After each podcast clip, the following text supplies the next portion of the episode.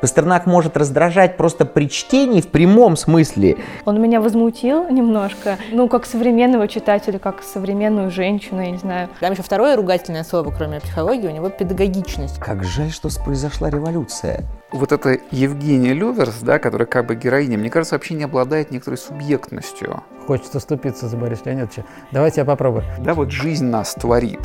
Если еще такой счастливый писатель. Я думаю, это правильный ответ. Пока ты читаешь Пастернак, ты точно не занимаешься ерундой. Ерундой, И да. ты не успеваешь наблюдать за жизнью. Все. Да.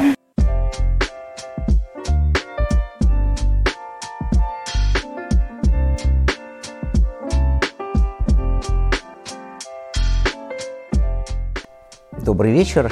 Э, Меня зовут Леонид Клейн, и я очень волнуюсь, потому что в каком-то смысле то, что сейчас происходит, я считаю это подлинным новосельем в том доме, который мы построили вместе с моей женой. Когда э, я мечтал о доме, я думал, что вот построим дом, будет гостиная, и будут собираться друзья, и мы будем говорить о литературе. В каком-то смысле дом был построен в том числе вот, ну, как бы для этого.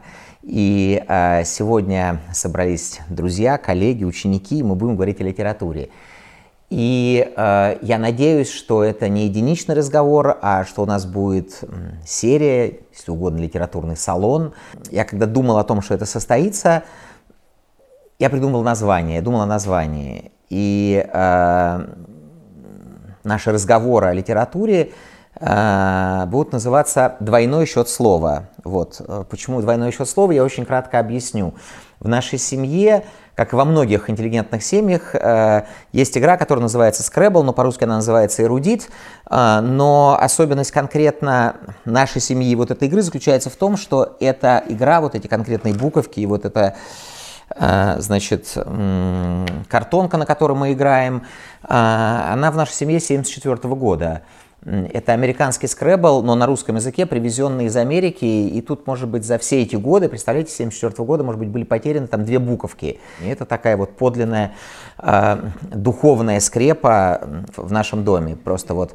И понятно, что это про слова, И литература это тоже про слова, а двойной счет слова, потому что здесь есть такая клетка, которая называется двойной счет слова, но дальше как бы там символика значения очевидна. Дело в том, что если бы я не назвал э, двойной счет слова, потому что это такая вот семейная вещь, да, вот дружеская, семейная относящаяся к нашей семье, я бы назвал наш э, возможно, да, да, вот литературный салон или наши литературные разговоры, я бы назвал следующим образом. Я бы назвал 5-12. Потому что в своем детстве, в пятом классе, я попал в Московский городской дворец пионеров и школьников. Тогда он был на Ленинских горах. э, И мы в течение нескольких лет э, говорили о литературе с прекрасными людьми, с нашими преподавателями в комнате, которая называется 5.12. И для всех тех людей, которые окончили этот литературный клуб, э, там было много прекрасных людей, мы сейчас... не- не- 5.12 – это магические цифры. Да, еще одну вещь я хочу сказать, что несколько лет назад я вот уже был на даче, дома еще не было, но мне позвонил мой друг э, Дима Шноль, поэт, преподаватель и просто замечательный человек. И как-то сказал мне, он сказал, Лень, нам как-то надо собираться вместе и говорить о литературе. Вот Я такое... не помню. Да, вот я прекрасно помню. Я даже помню, я вот стоял там вот в нашем прошлом доме, вот в 300 метрах отсюда. Я говорю, да, надо это сделать. И вот прошло там пять лет, наверное, и это осуществилось, поэтому, Дим, тебе спасибо большое. И э, спасибо большое за выбор текста. Мы сегодня обсуждаем раннюю повесть Пастернака «Детство Люверс». И прежде чем там, ну, я задам какой-то вопрос или скажу пару слов содержательных, я прошу всех участников представиться, просто сказать, как вас зовут и кто вы, буквально в двух словах, и мы начнем. Пожалуйста. Добрый вечер, меня зовут Маша. Я когда-то закончила филологический факультет в Вышке. Потом я училась в разных местах. Я училась в Италии на переводчика, я училась на преподавателя русского для иностранцев, я училась на синхронного переводчика для ООН и международных организаций в МГЛУ. И меня всегда привлекало такое междисциплинарное гуманитарное пространство, не очень специализированное. Спасибо, прекрасное резюме. Женя? Да, добрый вечер. А, я Евгений Миронов. Я работаю в Московской школе социально-экономических наук, которая известна как Шаненко. А, и, наверное, для сегодняшнего вечера главная часть моего резюме – это давняя-давняя дружба с Леонидом, соответственно, огромное количество вдохновляющих разговоров о литературе. Дима. Добрый вечер, меня зовут Дмитрий Шноль, я работаю учителем в школе Летова, веду там математику, немножко такой поэтический спецкурс по анализу текстов и немножко историю. Ну и тоже мы с Леней давно дружим. Спасибо. Ольга? Меня зовут Оля Николаенко, я по протекции Дмитрия Миновича здесь сегодня, ну и книжки с рождения, какая-то большая часть моей книги жизни. Я из филологической семьи, гуманитарный класс, филологический факультет, литературный музей. В общем, как-то все время все это рядом и как какая-то большая важная часть. Да, спасибо большое. Ну, тогда давайте обратимся э, к Пастернаку. Первый вопрос. Все ли повести, все ли тексты художественные про детство – это на самом деле повести про то, что детство закончилось. Вот про... Потому что мне показалось, что это, конечно, не детство Люверс, а вот куда уходит детство, или что происходит после детства. А с другой стороны, а, опять же, я хочу оттолкнуться от того, что Дима сказал в нашей там переписке буквально несколько дней назад, как много счастья в этом тексте, что вот все, так сказать, освещено счастьем, и там, или брызжет счастьем, что вот если еще такой счастливый писатель. А мне показалось, что во многом это, конечно, повесть и страшно печальная, даже где-то какие-то отзвуки такой трагичности. Вот. Такая ли уж она счастливая? Нет, я не имел в виду, что там какие-то э, счастливые обстоятельства и счастливая семья. Я имел в виду, что я испытываю счастье, когда я читаю так, таким образом написанный текст. Больше ничего я не имел в виду. Вот. Э, а, события там вполне сложные и трагичные, безусловно. Это, ну вот, это про что? Про то, что как бы все завершается, что вот детство можно описать только вот в переломе там отрочества, взросления? Не, мне вообще кажется, что на, название не очень соответствует э, тому, что, что там происходит. Ну, это такое формальное название. Формальное детство, название. Детство Люверс – это формальное название, мне кажется. Происходит там что-то такое, встреча со своим сознанием, какое-то прорастание жизни, э, которое как-то живет, и ты не понимаешь, как она живет, а потом она вдруг тебя встречает. Вот какие-то эти вещи. Она такая философская. Ну, да, но мне кажется, она, конечно, встраивается названием вот в эту череду ну, от Толстого. Э, и, конечно, ну, это книга про взросление, ну, детство как период взросления тоже. И в частности, это вот, ну, такая очень специфическая оптика из ребенка, который тоже из той самой традиции. То есть, мне кажется, это завязка, действительно, как бы встраивание себя в некоторый тянущийся разговор, в частности, с этой стороны, хотя не с единственной. То есть этим не исчерпывающийся. Дмитрий, а что дает вам ощущение этого счастья? Это можно как-то отрефлексировать? Слушайте, сложный вопрос. Ну, потому что есть какие-то какие видимые события, а, какие-то ожидания, какие-то, может быть, схемы, которые существуют в голове и у героев, и у читателей еще. А есть какой-то поток жизни, который, который идет своей, своим, своей чередой, который как-то... И в этот поток многое входит. В него входит и там тучи со снегом, и шаркающие шаги в тот момент, когда она запоминает, что да, вот она повзрослела, потому что доктор вошел, а две женщины стояли на пороге, и поэтому он не мог быстро войти, и у нее сочетается этот летний день да, с, тем, с тем, что она сейчас только что поняла про себя, пережила. И вот, э, вот это может быть какая-то замедленная камера, которая э, э, не ну, современному, особенно читателю, который ждет быстрого действия, там привык к кинематографу, привык к каким-то быстрым диалогам, да, который позволяет ему вот долго всматриваться, и, и это недоговоренность, которая бывает и у жизни, и у автора, и потом он там через пять страниц вдруг рассказывает, как там еще что-то было. Вот вся вот эта все эти какие-то узелки, которые жизнь завязывает, как бы помимо нас плетет что-то свое, и это вот это вообще пастернаковская тема, мне кажется, что мы, мы живем и думаем, что живем, понимая какую-то жизнь, а она живет другую жизнь, и время от времени вдруг мы понимаем, э, как этот узор устроен. Вот это, мне кажется, да.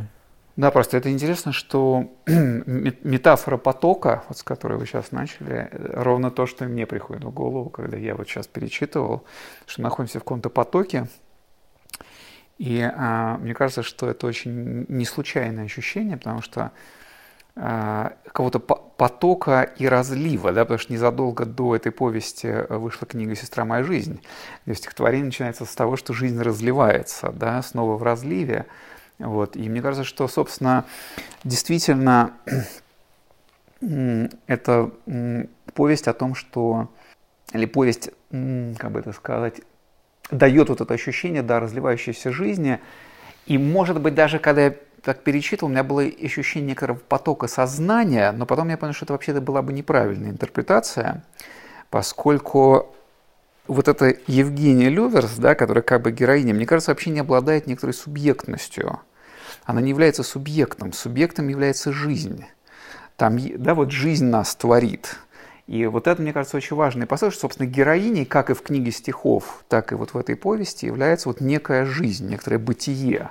Я вспомнил, у Мандельштама есть фраза о том, что а, бытие – это рай для художника. Да? Вот некоторое бытие, как бы поток вот этого бытия, как бы здесь изображен, и там есть э, на самом деле намек на... Э, и что это рай. И мне кажется, что по, поэтому вот этот поток, что бы в нем ни происходило, какие бы трагические ситуации в нем не возникали, если ты находишься в этом потоке бытия, то ты, собственно говоря, в раю. И там есть фраза о том, что представления о каре, воздаянии там, и так далее только начали проникать. То есть, ну, это, на мой взгляд, это, конечно, про древо познания добра и зла. Да? То есть они как бы стоят на пороге этого изгнания, но пока ты еще в этом потоке, проблем, собственно говоря, нет. Ты находишься в потоке бытия. В этом смысле у меня, у меня вот очень, очень похожие а, ассоциации. Мне кажется, что это повесть о вот этом потоке бытия и про очень, специфические, очень специфическое взросление, скажем так, потому что э, у этой Евгении, если уж говорить о ней как о героине, что, что интересно в ней, и что в ней кажется очень специфичным, и, мне кажется, оттеняется другими героями, которые совершенно не такие. А у нее совершенно нет перегородки между внутренним и внешним. У нее нет ни внутреннего мира, ни внешнего. Вот отсутствие этой перегородки, мне кажется, это очень важный, если угодно, духовный такой месседж этого, этой повести, который мне показался очень важным и в некотором смысле уникальным. Да, на самом деле мы так уже много успели затронуть тем, что у меня раз, разбегаются. А мы еще только начали. Да, ну это очень по-пастернаковски, так от одного к другому. А вот про то, что у героини нет границы, да, и у всего пространства, которое ее окружает, а, нету четких границ, дом, двор, да, наступает весна, граница между а, улицей и домом стирается, да, лампы в дневном освещении, они как будто бы принадлежат скорее внешнему миру, и ее переживания, они тоже как-то вокруг нее а, находятся в каком-то таком воздухе. А, еще про то, что у нее нет субъекта. Ну да, мне кажется, это вообще свойственно и лирике, конечно, пастернаковской, и всему тому, что вот наблюдение какое-то, не участие, детям объявляется о том, что они, допустим, будут учиться в гимназии, взрослым там э, елось, пилось, игралось, да, вот эти вот все Опять формы. же, сама жизнь как бы это да, все делает оно как бы вот само, и ребенок в этом смысле такой персонаж, который не принимает решения, э, не действует активно. И вот это такая вот такая позиция.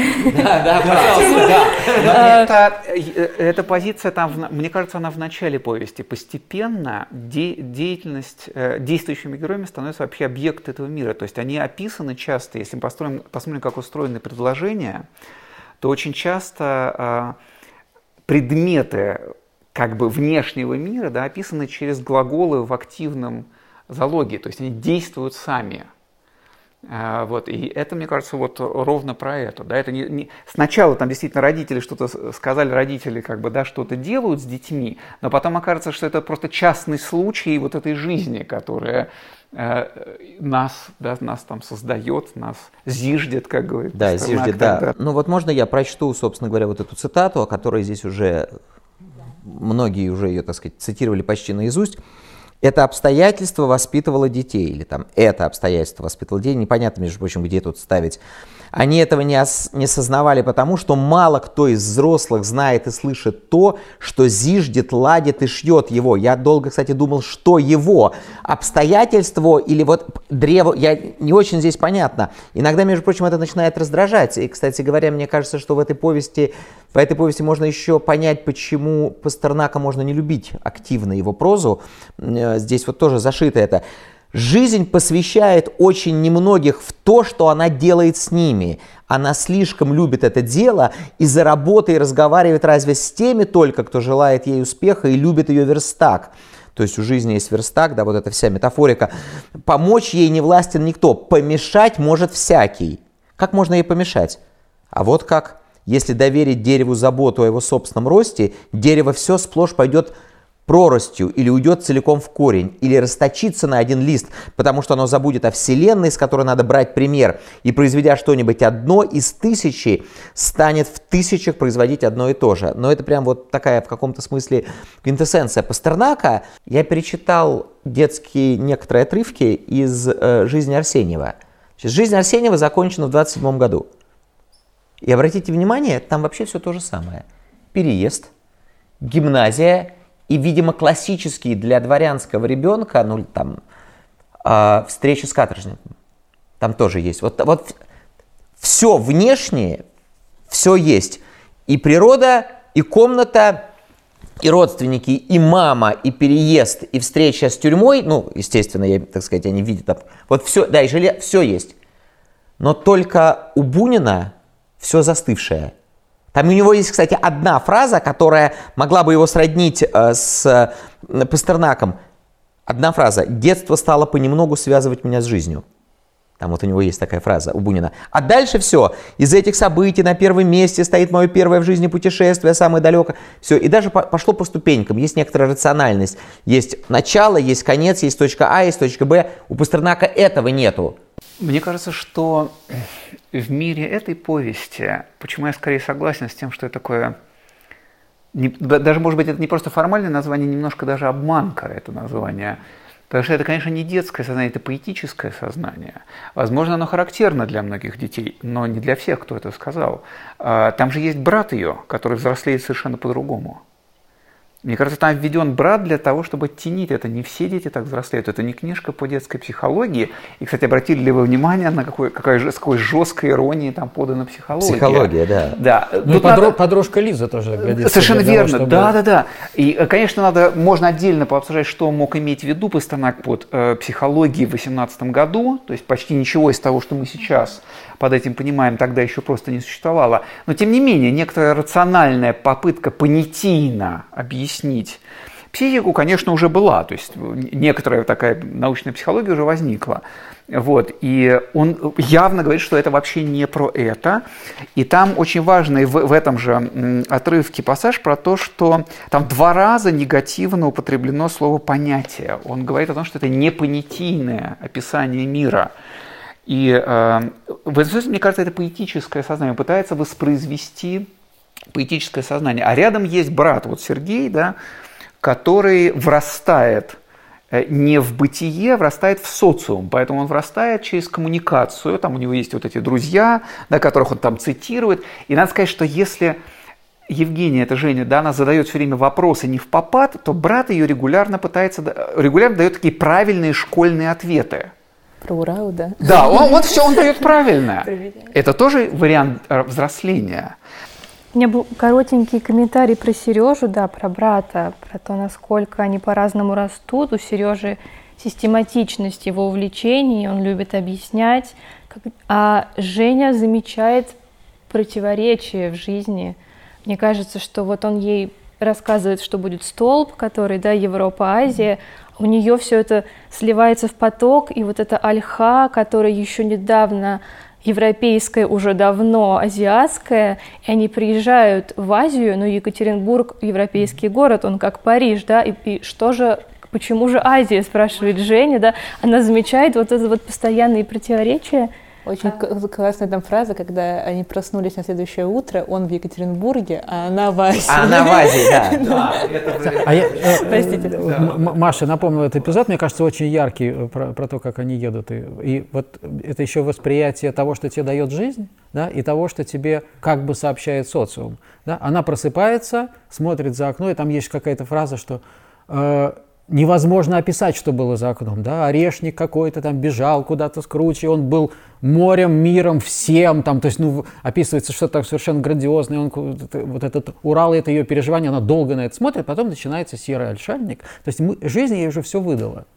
Да? Она возвращается в купе, и тут из разговора, значит, этого непонятного человека, который там сидит, и Сережа, она узнает, что, оказывается, сейчас начнется Азия.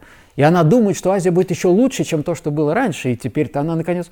А там ничего не происходит. То есть то, что ей сообщает э, это общество, что вот эта вот граница, кто-то ее провел и поставил, она вообще ничего не значит. А то, что ей уже было дано природно, это, это в нескольких местах так есть, да, что то, что ты уже, то, что тебе в качестве дара уже дали, ты как-то мог недовоспринять, да, и потом ты, наконец, вот ждешь. Мне кажется, даже то, что ее готовит э, гимназии, а потом по непри... непонятным причинам она туда не идет, да, вот эти какие-то странные такие э, э, ожидания, которые все время не, не, не, не... И, и опять же внепонятийное вот это восприятие, то есть бытие поверх любых понятий, потому что Азия и Европа это всего лишь понятия, да, ты можешь жить внутри них, но ты можешь воспринять как бы поверх. Ну, у меня такая ассоциация, понятно, что, так сказать, это типологически только связано, а не после или не до, а, хотя, кстати, эпоха э, та же.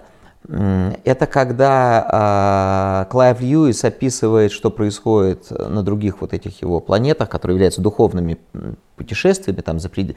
Переландр или за пределы безмолвной планеты, когда э, главный герой, филолог, кстати, как мы помним, э, он наблюдает вот это буйство природы, ну, понятно, что это какой-то такой дем, но он очень похож на вот как бы вне социума, Действительно, можно вот все, а, а, а этих уже выгнали из рая, и поэтому у них есть какая-то, в том числе, рациональность, и время, и пространство. И я думаю, что во многом, вот я хочу вернуться вот к этому моменту, почему Пастернак может раздражать просто при чтении в прямом смысле, когда ты хочешь ну, надо же на что-то опираться, не может же быть постоянно тонкий лед, как бы ты, и, и, Пастернак как будто бы заставляет тебя, вроде бы это мягкая сила, но на самом деле довольно жестко согласиться со своей картиной мира. Если ты не согласен, ты не можешь дальше читать. Ну вот, например, вот я просто... Это был очень полный человек. Но до этого ничего об этом человеке не было сказано.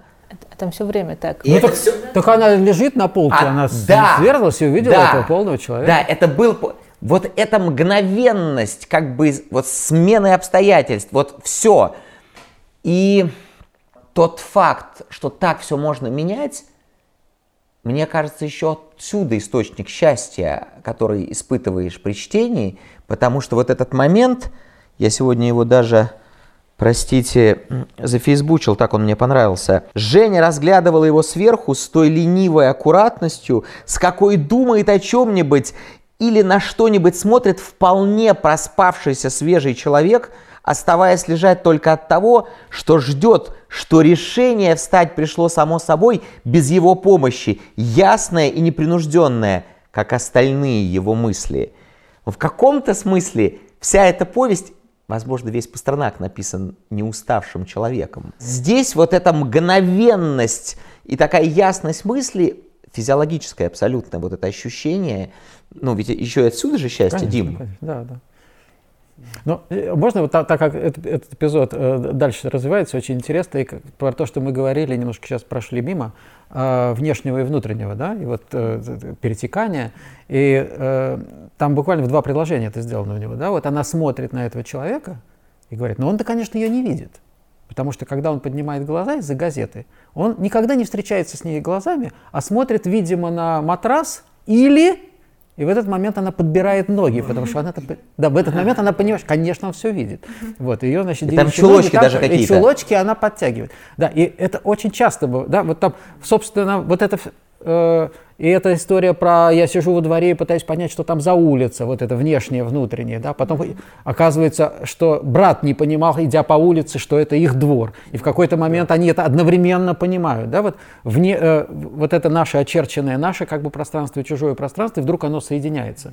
И это вот, это, мне кажется, это вообще повесть про, не знаю, про, про теорию познания, что называется, да, вот это какая-то гносеологическая такая история, как, как мир но мы думаем, что мы его познаем, а на самом деле в каком-то смысле это он в нас, ну вот что Женя говорил, вливается. Да. Тоже много разных мыслей сразу в голове, но бросить с другой стороны, что при том, что с одной стороны вроде бы казалось бы про супер такую вот естественную, непосредственное восприятие жизни, которое, конечно, усиливается тем, что там все время нарушена эта последовательность, там все время персонаж вводится раньше, чем он появляется. Э, я даже нашла даже цитату про этого бельгийца. Да, бельгиец э, прекрасен, да. Там, э, но, казалось, само положение освещало тот хохот, которым покрывались Негоратовы попытки, мы еще никак, ничего не знаем про Негората. Какие Негоратовы и попытки? Имя странное. Да. И потом, после этого, звали его Негорат. Ну, ну спасибо. а, а там это происходит просто через каждый абзац, что, конечно, действительно может читателя очень раздражать. А, но, что при этом, несмотря на ощущение такой естественности и потоковости, вообще-то там это очень литература, он наполнен литератур, упоминаниями книг, прямыми отсылками к книгам. Все важные события происходят в момент чтения. Э, Эм, или связан с конкретным... Вот единственный текст, который мы не знаем, это что за страницу она никак не могла понять, когда у нее, собственно, первый день месячных, который так подробно описан. Вот, все остальные, там, встреча с этим Цветковым, с Лермонтовым, потом смерть э, она читает типа сказки, э, Пушкин там тоже появляется. В общем, там очень много литературы, хотя, казалось бы, все такое, ну, в смысле, что оно... Природная и литературная да, да, замес да, вот как, этот. как будто бы это литература, это что-то культурное, как бы а, а, охватившее, но оно на самом деле у нее это как-то все соединено. Ну это и для Пастернака это абсолютно да. природная вещь. То, да? есть, То есть когда она сидит на этих бревнах и смотрит на эту улицу и думает, там на спине была грива или на хребте была грива, да? да? Я перечел на хребте. Да. Нет, Я. Она думает, у нее там есть. Да, да, да. И, и про тучи, которые золотые на, на север идут, и она тоже на севере живет, и вот они, наверное, дошли наконец до севера. Да, то есть для, для Пастернака это, конечно, та же самая, э, та же самая как бы природа. Нет этого разделения. Да? Про замес, как вы его хорошо назвали, и восприятие хорошо проспавшегося человека, мне кажется, это очень прустовская еще история конечно. И вот его детство, и мучительное ожидание мамы, вот придет, не придет, и его внезапные воспоминания, там, связанные с запахами, с какими-то, со светом, с цветом, мне кажется, это очень как-то вот здесь у меня, по крайней мере, сразу всплыло. Я на самом деле хотела вернуться к отрывку, который закончился таким выпадом э, против психологии, он меня возмутил немножко, как, ну, как современного читателя, как современную женщину, я не знаю. И я не поняла в итоге, что, вот какой ответ. С одной стороны, нам не нужно мешать жизни, которая нас создает, которая работает. А, мы отвлекаемся на вздор, почему тогда на вздор, если нужно от этого отвлекаться, да, на религию там и на психологию. Можно я прочту? Э, да. И чтобы не было суков в душе, чтобы рост ее не застаивался, чтобы человек не замешивал своей тупости в устройство своей бессмертной сути, заведено много такого, что отвлекает его пошлое любопытство от жизни, которое не любит работать при нем и всячески его избегает. Для этого заведены все заправские религии и все понятия и все предрассудки людей, и самый яркий из них, самый развлекающий – психология. Ну, просто чтобы было понятно, что это, да. Это... Казалось бы, нужно, значит, наоборот, отвлечься, да, на какие-то э, высокие мысли. Почему тогда они названы здором? Да, и мне кажется, что отсюда возникает недосказанность, вот эта вот мучительная а, недосказанность, из-за которой столько стыда, столько какой-то боли, да, потому что э, мать ей толком не объясняет ничего, да, потом выгоняют француженку, доктор ей ничего не говорит, и мать ничего не говорит. Мать ничего не там говорит. И, ну, она как-то, ну, она, мать ей ничего она не объяснила. Там, она там объяснила, что, фраза, что да. делать, да, что ты не бойся, но она ей не объяснила. Да. И мне кажется, это по жизни преследует потом а, вообще всех нас. И как раз психология нужна для того, чтобы объяснять, для того, чтобы говорить. И как раз вы немножко упомянули Бунина, и мне, конечно, вся эта история по вот такой психологической какой-то напряженности напомнила Олю Мещерскую и всю ее трагическую историю, да, про то, что вот девочки запрещают быть женщиной, да, там прическа, чулки, тут пудреница, да, а, какой ужас. А девочка на самом деле уже глубоко в себе это пряча, уже познала какие-то стороны, да, э, женственности. И вот это вот, э, тут очень много какого-то стыда, э, какой, какой-то тайны такой мрачной, которая именно, мне кажется, часто возникает из-за того, что не даются имена, да, названия, объяснения, ну, с такой современной точки зрения. Хочется ступиться за Бориса Леонидовича. Давайте я попробую. Мне кажется, что э, там есть на это ответ, когда вот э, у них есть разговор с Лизой, да, и, значит, та спрашивает, а там, могла бы ты за беременность? Я там говорю, ну, конечно. Там. И дальше есть вот это пастернаковское рассуждение, что Лизе когда-то уже все объяснили словами, и она с этим согласилась. И Пастернак думает, э, и надо, давайте попробуем не сразу говорить, что он не прав, что все эти психологические, гигиенические объяснения ничего не объясняют. Что происходит совершенно нечто другое. Происходит то, что то, что она потом понимает, когда она понимает, что она похожа на свою мать это о каком-то чуде, что ты можешь дальше э, передать другому жизнь, и этот другой будет в каком-то смысле другой ты, да, вот она чувствует себя как мать в ее прелести там, и так далее. И какими гигиеническими и еще какими-то психологическими словами это можно передать? Лучше молчать, говорит Пастернак. Если вы расскажете, то вы, э, ну, там, вы объясните как какую-то так сказать, поверхность, да, которая совсем про другое.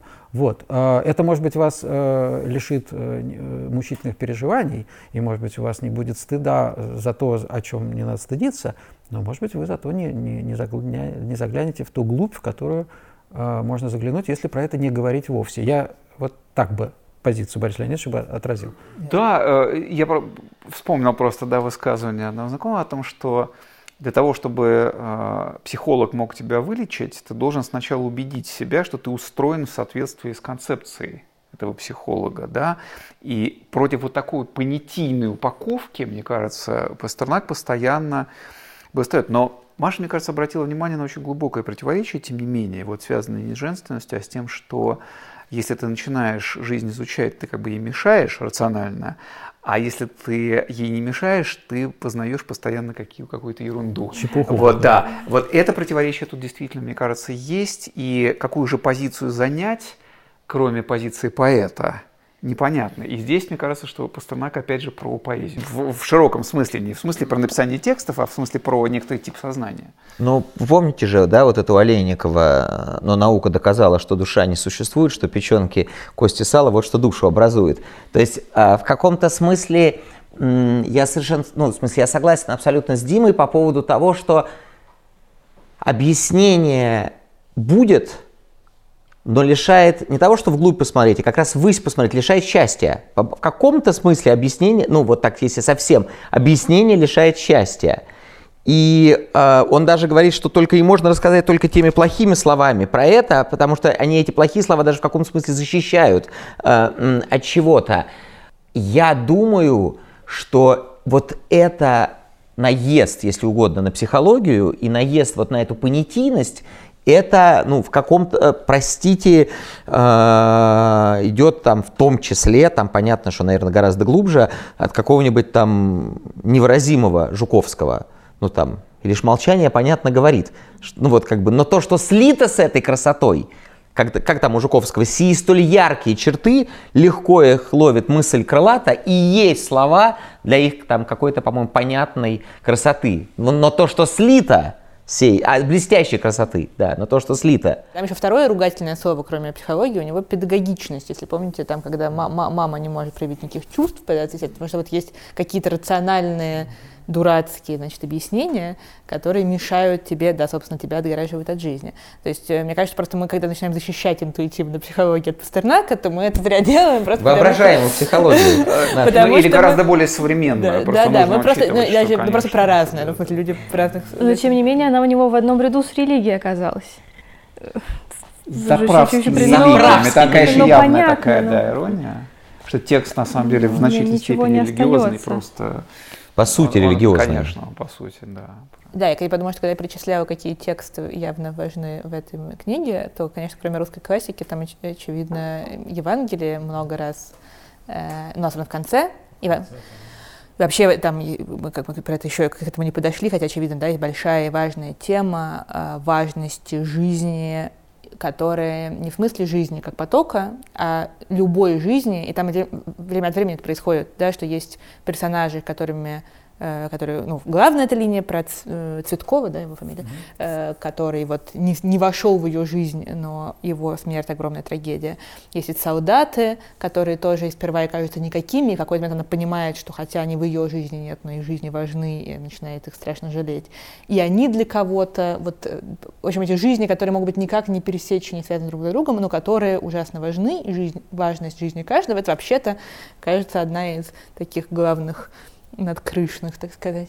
Ну и в этот момент Пастернак прямо про заповеди говорит, в том да, смысле, в котором... котором да, возлюби ближнего своего, да. да. да. И интересно, что это, этим кончается часть, которая называется посторонний. Да, посторонний ближний, да, да, это да, очень... Ну, там буквально так, про постороннего ближнего. И Негоратов, кажется, описывает там свою семью так хорошо, будто это чужие люди, да, да так это тепло, и так вот да. у него... Э, это, э, это, кстати, действительно, мне кажется, тоже очень важное место. Почему-то, да, так, так э, таким теплом, как, бы, как будто о, чуж, о чужих людях, и по книге, к вопросу о книгах.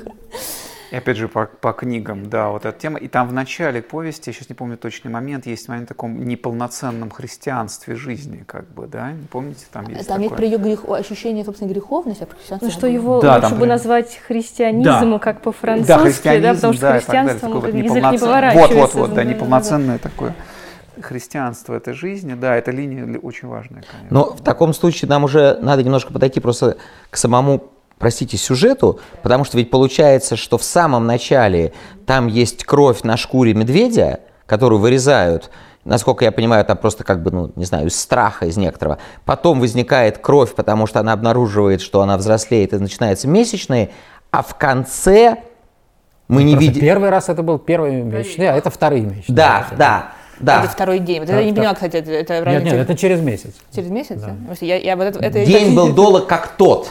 Да. Вот тот предыдущий тоже то, годится. То, да, тоже, ясно, да, тоже никак, да. Ну, в общем, короче, вначале возникает кровь, а потом она, я не знаю, уместно ли это будет сказать, но чтобы сказать это как-то словами, почти, если не берет ответственность, то ощущает свою сопричастность к совершенно посторонней смерти. Она точно никак не может быть виновата в этом, но из-за того, что она его увидела, вычислила, знала, в нее, в ее жизнь входит смерть, она ощущает некоторую сопричастность, и получается, что кровь в начале, реальная смерть человека в конце – а в середине, я правильно, кстати, понял, я вот, простите, хочу, отец понимает, что он болен неизлечимой болезнью, там об этом одна фраза.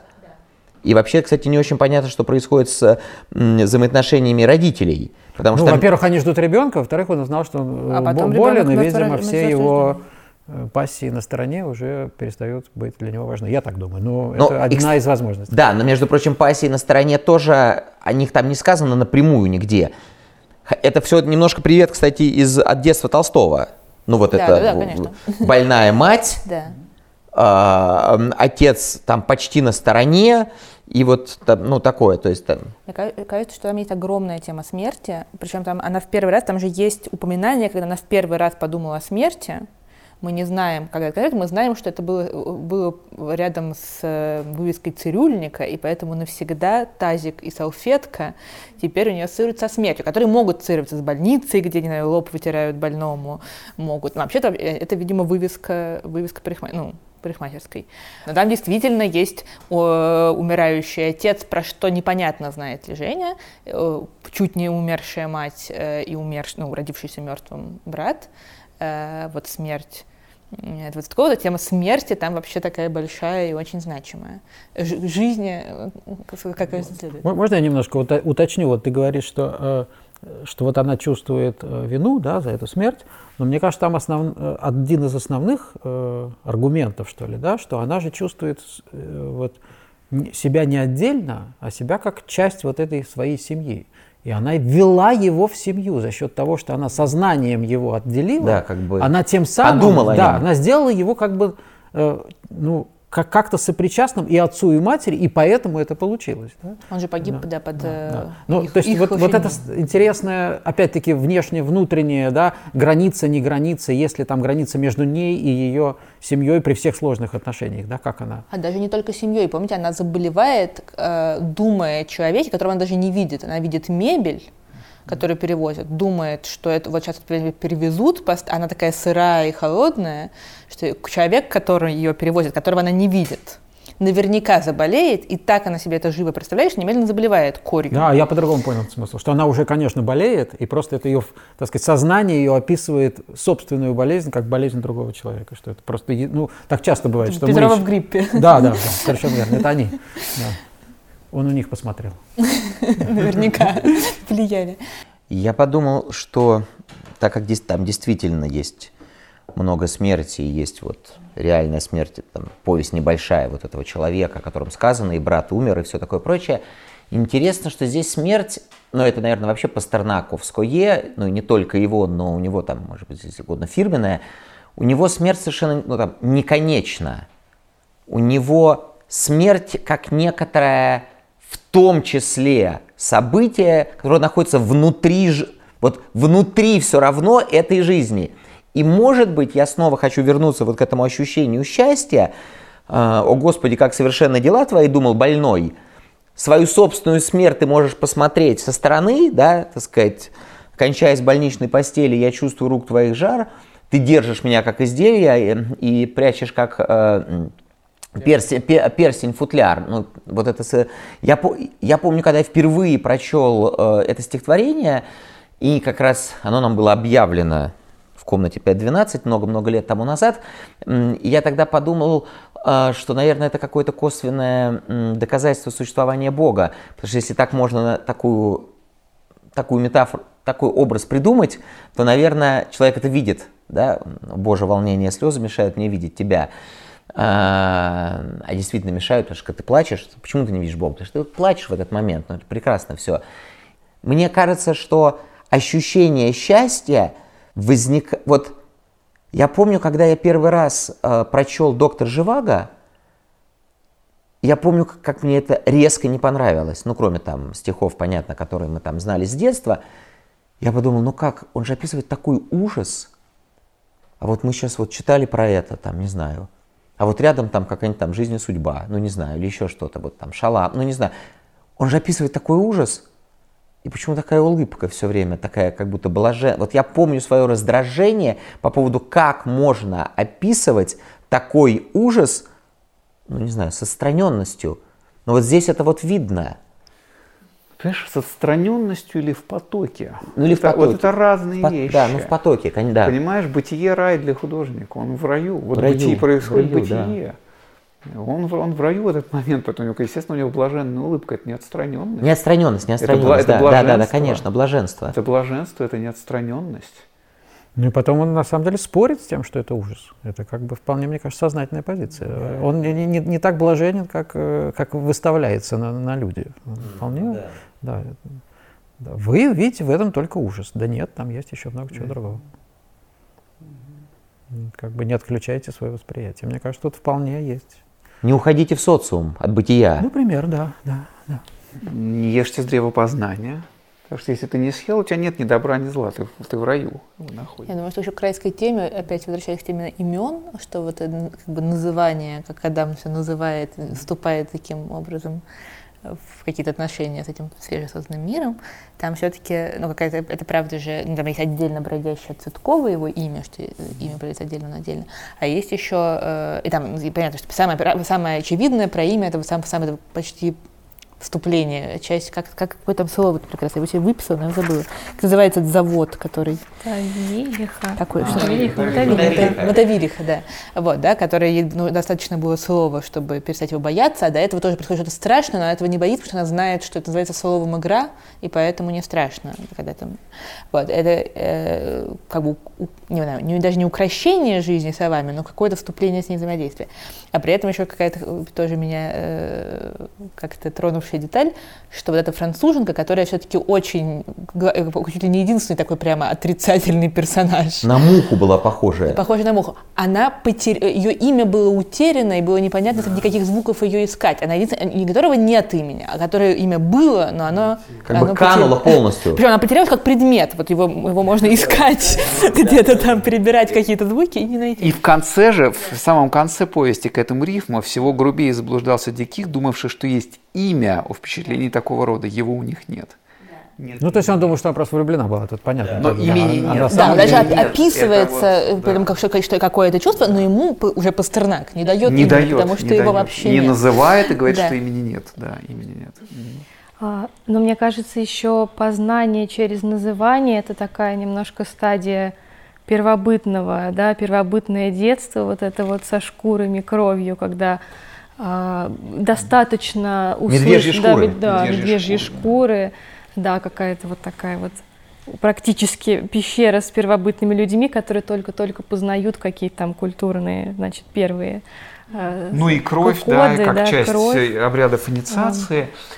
Я просто еще вот возвращаясь, эм, вспомнила, да, как она первый раз увидела Цветкова и какое... И по сути, там же был до этого, как возникла эта граница между домом и не домом, и как будущее нельзя предсказать, но его можно увидеть, войдя в дом, и какое-то предчувствие уже появилось, да, связанное с Лермонтовым, между прочим, да, э, навсегда он связался у нее с этим эпизодом, и про вот про миры, про грядущую смерть, вынесенная мрачным садом с этого света на тот, глухая улочка светилась, да, и так далее. Вот она увидела, вот как будто бы какое-то какое откровение э, случилось. Да, там Какое-то еще возникло. непонятные, что это за три женщины, которые, которые читали какой-то альбом, которые с черным крэпом, то есть вообще трау- тра- они счастливые, думают она про них, но при, к вопросу о том, что смерть это не обязательно траги, ну как бы конец, а какая-то часть, э, которые вот сопровождают этого героя, которого, про которого мы вообще ничего не знаем, потому что он хромой, просто вот ноль информации. Э, да, то есть какие-то тоже какой-то довольно мифологический образ, эти три женские фигуры, э, траурные, плакальщицы или что-то такое. Мне, мне нравится вот эта линия, которую Маша задала на некоторую такую, как бы, магическую ритуальность, потому что вот эта идея, что я его увидел, и, он, и поэтому он умер, это в некотором смысле такое магическое сознание, э, да, проявляется, кстати, для детей тоже во многом. и поэтому утро. Да, там есть такая магическая взаимосвязь, и вообще вот это, как бы, да, и фамилия учителя на некоторую дикость, как бы она не намекает. Но, да, извините, Оль, да, пожалуйста, пожалуйста. Я просто про- хотела бросить в поток магичности то, что она видит его после смерти. И она видит его после смерти. Но почему-то у меня есть ощущение, которое, может быть, сложно доказать, что Пастернак, мне кажется, не, не собирался развивать вот эту линию с, э, как бы такой с дикостью и архаикой просто так для нее самой. Я бы просто в связи с этой линией напомнил, что это в 18 году опубликовано, что это э, начало нового мира, то есть как бы заново обновление э, да, через, э, через попытку назвать, э, увидеть мир и так далее. Мне почему-то здесь кажется, что не лишнее, э, это не всегда, может быть, так прямо работает, но здесь очень интересно посмотреть на такое, как будто очень интровертное произведение в некотором историческом контексте, да, как бы стирание вот этих имен и попытку увидеть мира, мир заново. И во многих произведениях, там, предчувствовавших революцию, да, там, у Блока, например, или описывавших революцию, была вот эта идея, что там некоторого скифства, некоторой как бы дикости, которая вот, а, да, да, которая обновляет мир. Мне кажется, что здесь, может, может быть, подсознательно, я не уверен, что он это сознательно как-то связывал, вот, но и там и, и кровь, да, которая там, понятно, что наверняка, если мы представим, там, 17-18 год, он просто видел красные флаги кругом. так далее. Мне кажется, что здесь есть некоторая, может быть, подсознательная рефлексия по поводу а, вот этого революционного момента, который в 18 году еще мог осознаваться очень даже свежо, так сказать, и как действительно выход в некоторый новый мир. Да, это хорошо, что мы на этот контекст э, вышли, но я бы э, в обратную сторону бы это, это оценил. Э, революция и все, что было в России тогда, это очень взрослая вещь. Это взрослые со своими идеями, со своими объяснениями, со своими понятиями, со своей вот этой вот... Э, какая там религия? Заправские. Заправскими вот этими религиями Религии. она пытается переделать мир. Да? Пастернак говорит, ребята, жизнь, она вот по-другому течет, и вот детское сознание это и есть правильное сознание, поэтическое сознание есть правильное сознание. А он же, это потом есть доктор Живаго, когда он говорит, что это вот там 17-й год начался с такого обновления, когда э, деревья выходили на митинги, а закончилось все страшной пошлостью, еще хуже, чем было, да, потому что со своими, так сказать, концепциями, своей бюрократией, еще чем-то жизнь еще более окаменела, да, вот это социальная. И в этом смысле это как раз ответ на то, что э, если, да, вот это обновление есть, но оно есть только в, вот в этом потоке жизни, а ни в чем, ни в чем социальном. А не на понятийном уровне, да, да, потому да, что да. в каком смысле там в революции можно представить Сережу, вот этого брата, да, который мог бы заняться, а она, скорее бы всего, э, там, ну, в лучшем случае, стихи бы они писала, да. Да, да, да. У меня как раз, если бы вышли уже вот на этот, так сказать, исторический контекст, я читал и думал, господи, как жаль, что произошла революция. Описывается настолько стабильный и увековеченный мир. Вот у меня вот это прямо было ощущение, что, что, что то, что происходит, длится столетиями, как будто мы в Англии. Они переезжают из одного города в другой, европейский, хоть это Азия, и эти вокзалы, и эти француженки и англичане, э, э, э, англичанки, которые могут исчезать куда-то, и что есть слуги, которые уходят только за... Мне, пока, мне показалось, что, я не знаю, подсознательно, но какая-то какая-то фундамент, основательность жизни – несмотря на переезд. Вот это, это самые лудильщики, которые, значит, закрывают дверь, потому да, что стало похолоднее. Да. Вот, это вот мне как раз показалось, что... Вот... Между прочим, слово «неосознанный» очень часто по по эм, появляется в этом тексте. А, а мне кажется, я бы поддержал здесь Дмитрия, мне кажется, что в этом некоторая позиция. Поскольку все есть вот поток вот этого какого-то вселенского сознания, революция этого не может коснуться. Я бы обратил внимание, вот посмотрите, в этом же году, скажем, у Маяковского выходит «Мистерия Буф». То есть некоторая драма о революции, да, ничего под... То есть Пастернак в смысле выглядит как полная противоположность, как некоторая выбранная противоположная позиция. А у нас тут как бы никакой революции нет, у нас есть сознание, которое вот Э, кстати говоря, у Цветаева... У нас есть «Сестра моя жизнь», и вот это «Сестра моя жизнь», проза? она в разливе там и так далее. Какая, какая-то, сказать, вот это вот, никаких там комических капиталистов, да, у нас совершенно все другое. Мне кажется, в этом некоторый ход, именно ход и литературный, или лингви, даже лингвистический в чем-то, да, вот. Э, никаких комических драм. У нас э, как бы вот разливается вот это сознание. Да, там есть комическое место, как, когда они просят его произносить с его французским произношением со слова с буквой «ы» и дико всех охочет. Как он, я не помню, какие там слова были. Увы, невыгодно. Что Увы, такое... невыгодно, да. Это тоже какая-то, да, такая Но мне кажется, про вечное какое-то. В некотором смысле такой вот антидраматизм мне здесь видится, да? Вот этого потока. Mm-hmm. Вот мне кажется, это важно. Между прочим, очень интересно, мне кажется, совсем другое. У Цветаевой этот же период, когда она пишет драмы. 17, 18, 19 она пишет драматические произведения. Совершенно как бы на другое вроде бы. Но вот это чувство жанра, что это эпоха драмы, да, вот оно возникает, как бы там у Цветаева возникает у Маяковского, а Пастернак делает совершенно противоположный ход. Вот, поэтому мне кажется, что вот эта потоковость его языка, это само по себе некоторая позиция. Да, и тогда может быть не просто противоположный, а вообще вот, ну, абсолютно как бы вот надмирный, да, вот он просто вытаскивает. Вот смотрите, а, возьмем знаменитые, значит, там изразцы, и что на них написано в «Белой гвардии». Семья, цитата из Пушкина, некоторое, э, так сказать, тепло дома, детство, не детство, все там это есть, но ощущение того, что это последнее прибежище, и что оно заканчивается, что сейчас все рухнет. А здесь, даже если рухнет все, ничего не рухнет. Вот, вот, ну, собственно, как бы вот каждый, там, я не знаю, если брать там какого-нибудь там, ну, окей, Бунина, то там, ну, не знаю, все умирает, все заканчивается. Ну, разные можно взять там, ну, дискурсы, а у Пастернака, ну, и стен не будет, ничего не будет, а все продолжается. В этом смысле, конечно, это не то, что про революцию рассказ, но это некоторый, некоторый способ э, жить вот в этой ситуации обновляющегося мира, который начинает свои имена давать, а имен, а у подлинного имен нет. Потом уже Сталин скажет, да не трогайте этого небожителя. И в этом смысле мне кажется, что э, очень логично, исходя из того, что мы говорили, очень логично, что он опубликовал фрагмент незаконченного романа. Нельзя закончить.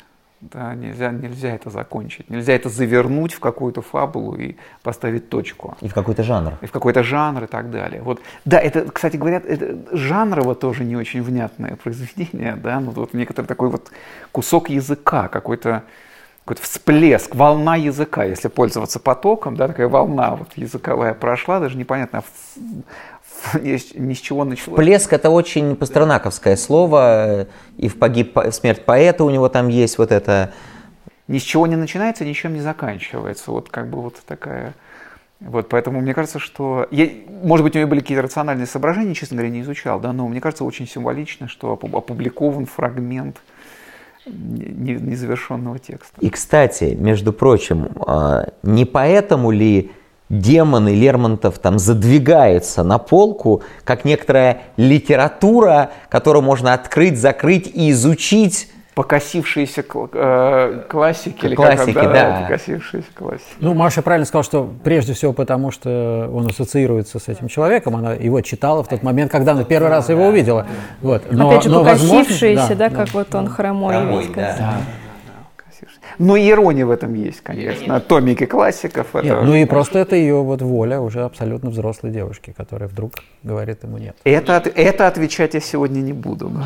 Да, да. Пастернак нам сообщает, что прямо прямым текстом, что это некоторые новые этапы взросления. Так вот вопрос о том, что у нее в этих ее отношениях к жизни, где в какой-то момент вот это явно, что она не, ну, совсем перестает контролировать, что происходит, все объявляется. А тут она что-то объявляет. То есть у нее ну, как раз субъектность прибавляется. Так же, как она вышла потом обратно к, к Лизе ее родным, с другой походкой, да. и завела светскую беседу. Да, вот как это. Если до этого все было не в попад, то тут она уже контролирует ситуацию. Да. Это как в финале «Римских каникул», когда главная героиня отказывается от стакана молока и отсылает всех ничего там она не происходит, ничего, но на самом деле она как это, как было сказано, я стала старше на жизнь, да. Да, но, да то есть вначале, вот как Маша напомнила, да, там детям все объявляли, а здесь она, она объявляет, уже объявляет сама, да, да. Вот, да. Ну да, таким образом в финале субъектность Восторжествовала. Восторжествовала, да. Но жизнь при этом, э, там помните, есть такое, что жизнь из поэзии превратилась в прозу.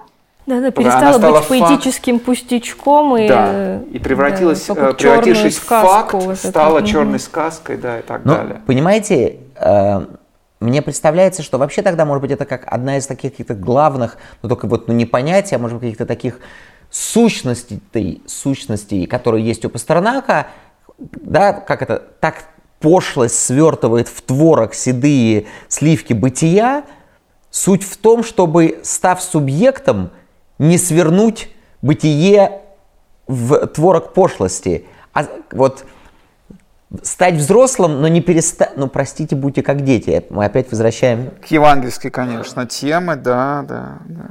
Ну, Между прочим, в Евангелии это тоже дано через парадокс. Будьте мудрыми, но будьте как дети. Да? Это тоже дано через парадокс. То вот о чем Мария говорила, что а какую же позицию здесь выбрать, если как бы и, и жизнь нельзя наблюдать, и ерундой вроде заниматься не хочется. Как, как выбрать позицию, какую позицию здесь тогда занять? Да? Ну да, быть читателями Пастернака, как минимум. Я думаю, это правильный ответ. Пока ты читаешь Пастернака, ты точно не занимаешься ерундой. Ерундой, И да. ты не успеваешь да. наблюдать за жизнью. Все. Да.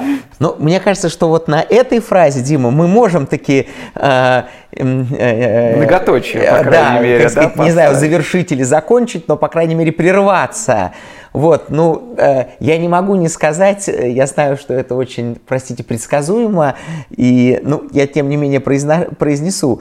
В тот прекрасный исторический период, в котором мы находимся, пастернаковский способ, как бы, сканирования мира и э, прохождение сквозь э, как бы обстоятельства, обстоятельства того житейского, исторического моря, в котором мы находимся, это, по-моему, просто очень здоровая вещь.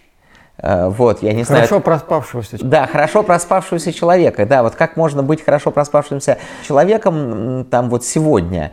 Э, поэтому, Дим, я хочу поблагодарить тебя еще раз за выбор этой повести. Я напомню, что мы обсуждали э, повесть Пастернака «Детство Люверс». Это литературная гостиная Леонида Клейна, которая называется «Двойной счет слова».